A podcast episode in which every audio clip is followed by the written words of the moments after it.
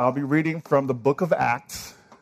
If you have your Bibles, Acts chapter 28, verse 30 and 31. Acts 28, 30 and 31. This is what it says. For two whole years, Paul stayed there in his own rented house and welcomed all who came to see him. He proclaimed the kingdom of God and taught about the Lord Jesus Christ with all boldness and without hindrance. Let's pray. Jesus, we thank you for your word. Your word that speaks to us today. I pray that you would convict us, you would change us, you would transform us to the people you're calling us to be. Help us to know what you're calling us into. Help us to respond appropriately. That we may follow you with all of our hearts, with all of our minds, and with all of our strength. In Jesus' name, amen. Whenever you watch a movie, read a novel, or see a play, we're all expecting this, you know, good ending to the story, this good wrap up that tells us the story's over and we feel satisfied, we feel happy. Right? Loose ends are tied neatly, the antagonist is punished, the good guy gets to live happily ever after. That's what we expect from a good story ending. One of my favorite movies, Inception, um, had one of those kinds of endings where you're like, I'm not sure if this is a good ending or a bad ending. But we're all left to kind of like go with whatever we think it is we like or we want, right? If you've seen the movie, it ends with, um, wow, okay, I won't spoil the movie. but all I'll say, that's funny. Stop interrupting me, man. Um, but it ends pretty abruptly. It goes straight to black screen. Old country for, uh, oh, no country for old men, same thing. Black screen. And we're like, ah, oh, this is, if you've read the movie Gone Girl, it's just, it feels that way too, just like black screen. What happens? I don't know. We have no idea. Or we're left to think or dream about what that ending could be. In our text today, this is actually kind of what happens. This is the last two verses of the book of Acts. This epic adventure that we read in the book that starts with the resurrection of Jesus was the cataclytic or catalytic event that sparked the movement of the church from Jerusalem to the ends of the earth. And most of it is about Paul starting his journey as a persecutor and becoming a Christian. And obviously becoming one of the most prolific writers of the New Testament Bible. Last week we saw Paul made this decision. He had he felt like God was calling him to go back to Jerusalem. But he knew he was going to die. And they, they, you know, like we talked about, they tried to stop him. Don't go. Stay with us. But he said, I, I this is this is my calling, and he went.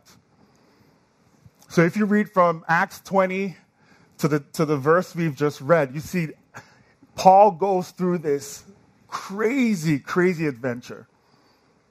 He's put on trial, he's beaten, he's imprisoned, he's sent to Rome, he's shipwrecked, he's, po- he's bitten by, by a poisonous snake, and then he's under house arrest for two years, and then it just ends. So we're all thinking, what happened to Paul? What, what happened? Is he, er, is he set free? Is he killed? We have no idea. Luke, the writer of this book, ends it abruptly without telling us what happened to Paul. But I think he did this on purpose. He did this to remind us that this was never about Paul. This was never about any of those great Christian leaders of the early church.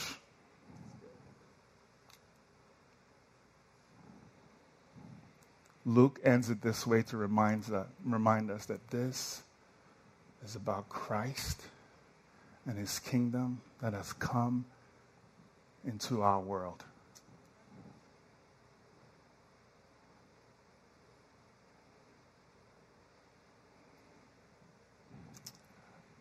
Oftentimes, when we read scripture, especially the New Testament, you know, um, a lot of preachers or pastors or a lot of us, we, we tend to magnify those leaders. Paul, right? And Paul, like, he was a great guy. He was, did amazing work.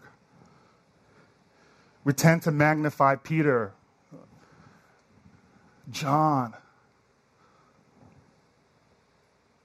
But Luke is reminding us this is not about any of them. This is about Jesus.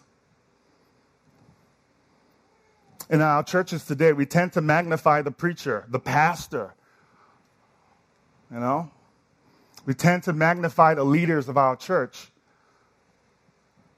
But this is a strong reminder. This is not about me. This is not about any of us. It's about Christ and his kingdom. Let us come into our world. Luke is trying to turn our attention. And it's interesting because even when he started the book, if you look in Acts chapter 1, he starts the book with Christ, the resurrected Christ. Um, in Acts chapter 1, he talks about Christ suffering. Actually, I have it here. He said, Acts chapter 1, verse 3 said this. It says this. After his suffering, it's talking about Jesus, he presented himself to them and gave many convincing proofs that he was alive. He appeared to them over a period of 40 days and spoke about the kingdom of God. That's how he begins the book. The kingdom of God, Christ and his kingdom. And that's how he ends the book. He proclaimed the kingdom of God and taught about the Lord Jesus Christ with all boldness and without hindrance within this entire book, sandwiched in between it, is Christ and his kingdom. We get to be part of what God is doing in the church because of Christ and his kingdom that has come into our world.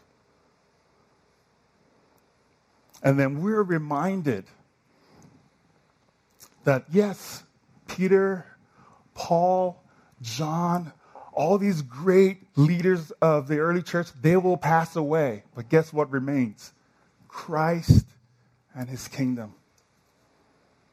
Nothing can stop the movement of God in our world. It's like what Jesus said Heaven and earth will pass away. We will all pass away, but guess what remains? Christ and his kingdom to them, my friends, if we were to bet on anything in this life here on earth, the one thing we can bet on is what? Christ and his kingdom. You know, there are moments when, when, when I think of, wow, what would it be like if we were to go um, enter the Great Depression? what would it be like? Bank accounts wiped away, homes wiped, suffering and hardship. Those things will come. But the one thing we can be sure is that Christ and his kingdom will remain. In Acts, um, um, Acts, um, I think, I believe Acts chapter 5, um, they, the, the, the church at that time um, went through a lot of uh, persecution. They were killed, they were dragged from their homes, they were stoned, as we see in the story of, of, of Stephen. And because of this, they all scattered. They all they ran away because in Jerusalem. But then, you know what happens with their scattering? God used that very hardship to spread the gospel, all the parts of the world. They were homeless in many ways, but through the scattering, through their suffering, through the hardship, the gospel was able to be spread. Christ and his kingdom will remain. Again, if there's anything we can bet our lives on, if there's anything we can invest our time, our talent, and our treasure, and know that it will grow and, and seed fruit in our lives and in generations to come, it is in Christ and his kingdom. Secondly, is this the ending of this story is a reminder to us that the movement of God in our world has been given to us. That we have been invited to the table. We have been invited to participate in what God is doing in our world. I think of it as a wedding invitation. Whenever you, you're sent a wedding invitation, um, you know that you are not the, the most important person in the room in, at, a, at a wedding, right? You know you're being invited to, you know, a couple's, your, your friends' wedding. They're, they're, they really are the guest of honor. You are just a guest, just a regular person. but you have been gifted with this very invitation to come and be part of this celebration. Right? Christ and his kingdom is that guest of honor. Whenever I do a wedding, I tell the couple, like, listen, I know you planned this wedding. I know you've, you've spent all this money. I know you're probably trying to make sure it's going perfectly, but remember, you are the guest of honor. This is for you. Change your mindset. You are the guest. We are just here to support you. Christ is the guest of honor. And we have been invited to support what he's doing in our world. We have been beckoned to his table to join with him, to participate in what he's doing. So we're invited to participate, but we're also invited to be part of a family. It's an invitation from God to be part of his children, to be part of his family. That before you are even called to work for him, you're called to be with him. You're called to the table to be with him. And that's what family is like. I like it when I go home to my parents and I don't have to do anything. You know, like, because I don't live with them anymore. I come home, I eat, and I can leave the dishes in the sink. I don't have to clean it. It's amazing. I can just be Craig. it's amazing. And that's what God is calling us into to come and be with Him, to come and spend time with Him. We live out our relationship with God not by what I can do for Him, but actually by what He's done for me. That I, the invitation is not because I'm a great person, but it's because He's the great person.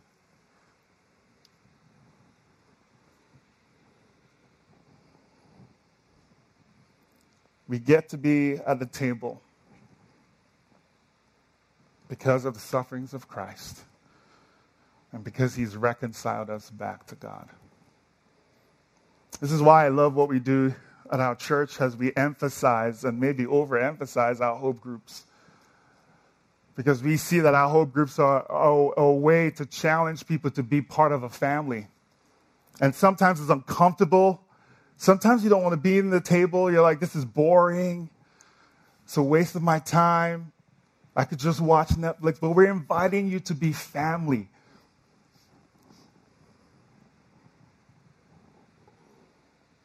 And I want to shout out to our Hope Group leaders, the work that you put into this, in, the, in making your homes available for people, strangers to come in, so that we can actually live out what it looks like to be the family of God. The invitation has been sent. The question is whether it will come. You know, there, I, there was a season in my life, and you probably have experienced this when you get five wedding invitations. And you're like, oh my gosh, which one am I going to go to? Should I go to all of it? Can I cancel on one? And you're trying to figure out which one. Maybe you're, you're if maybe you're, if if you're like me, you're thinking, what is the cost benefit? Like, if I go to this one, oh yeah, he's a close friend. He has a great network, so I definitely want to go to that one. Well, you're trying to figure that all out.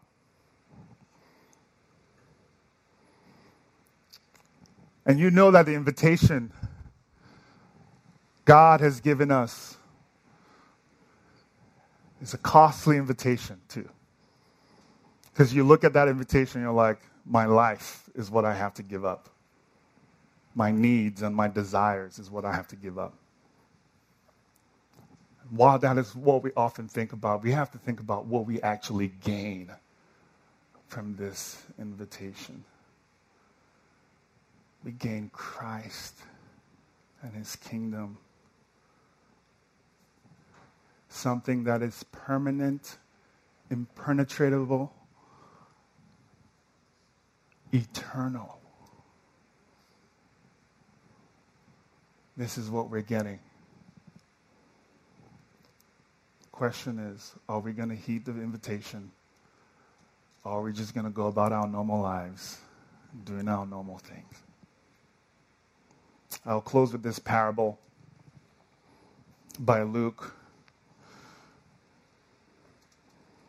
It's a parable by Jesus. This is what Jesus said. A certain man was preparing a great banquet and invited many guests. At the time of the banquet, he sent his servant to tell those who had been invited, Come, for everything is ready. But they all alike made their excuses. The first one said, I just bought a house. I must go see it. Please excuse me.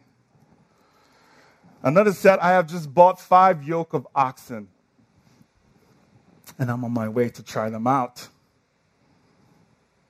Please excuse me. Still another said, I just got married, so I can't come. I'm on vacation. I'm going to Italy. So the servant came back and told his master everything they had said. Then the owner of the house became angry and ordered the servants, you know, go out quickly to the streets to the alleys of the town and bring in the poor, the crippled, the blind, and the lame. Sir, the servant said, What you have ordered has been done, but there's still room. Then the master said, Go out into the roads and the country lanes and compel them to come in so that my house may be full. Man. I don't know. I just, I just had kind of like an epiphany the only way we can respond to the invitation God has sent to us is to realize how crippled we are.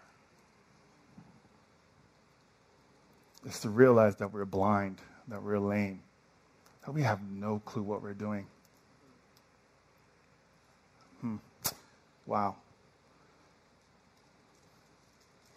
You know, as a pastor, I've uh, there are moments where I can pride myself in, you know, accomplishments or things that look appealing and, oh yeah, people are coming to church and it's great. But at the end of the day, if I have to realize I don't know what I'm doing, that God is the one who's building his church. And I can't be pompous and proud or pr- prideful that I have no clue what I'm doing. As God has given us this invitation, we, we, I'm begging us. Let us see the true condition of our hearts, the true condition of ourselves, that we are lame, we are crippled, and we have no clue what we're doing. That's why I love parents. You have you just had a new kid and you're like, I don't know what I'm doing. I have no clue. You just got a new job. You have no clue what you're doing. That's humility.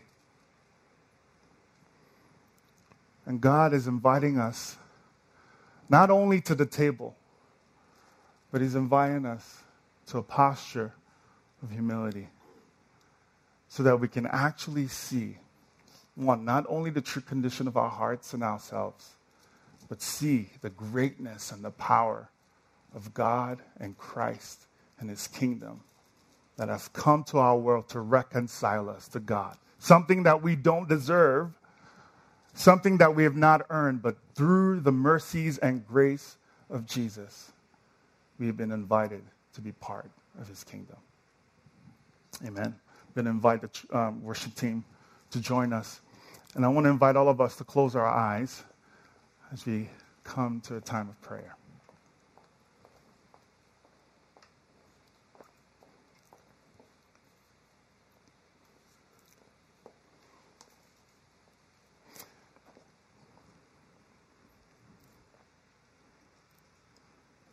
And in this moment, I just want to just close your eyes and just to, um, as we respond as we sing and worship, that God will help us to see that we are crippled, that we are lame, and that He has invited us to be part of His table. That through His resurrection power, we can now be made whole and well. That we can have our dependence not in our own uh, success or in our own ability, but in what Jesus is for us.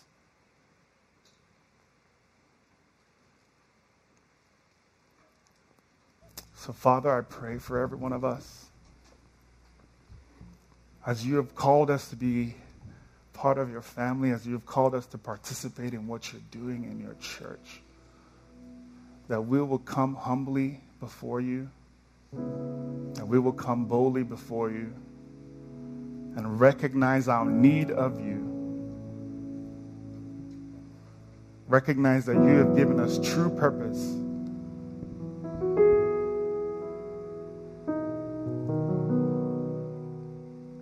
As we sit at the table.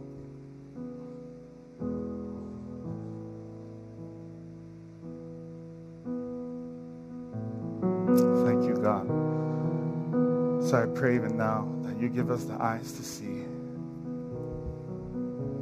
the ears to hear, and the hearts to respond to your invitation to be part of your church, to be part of your family. In Jesus' name. And we all said.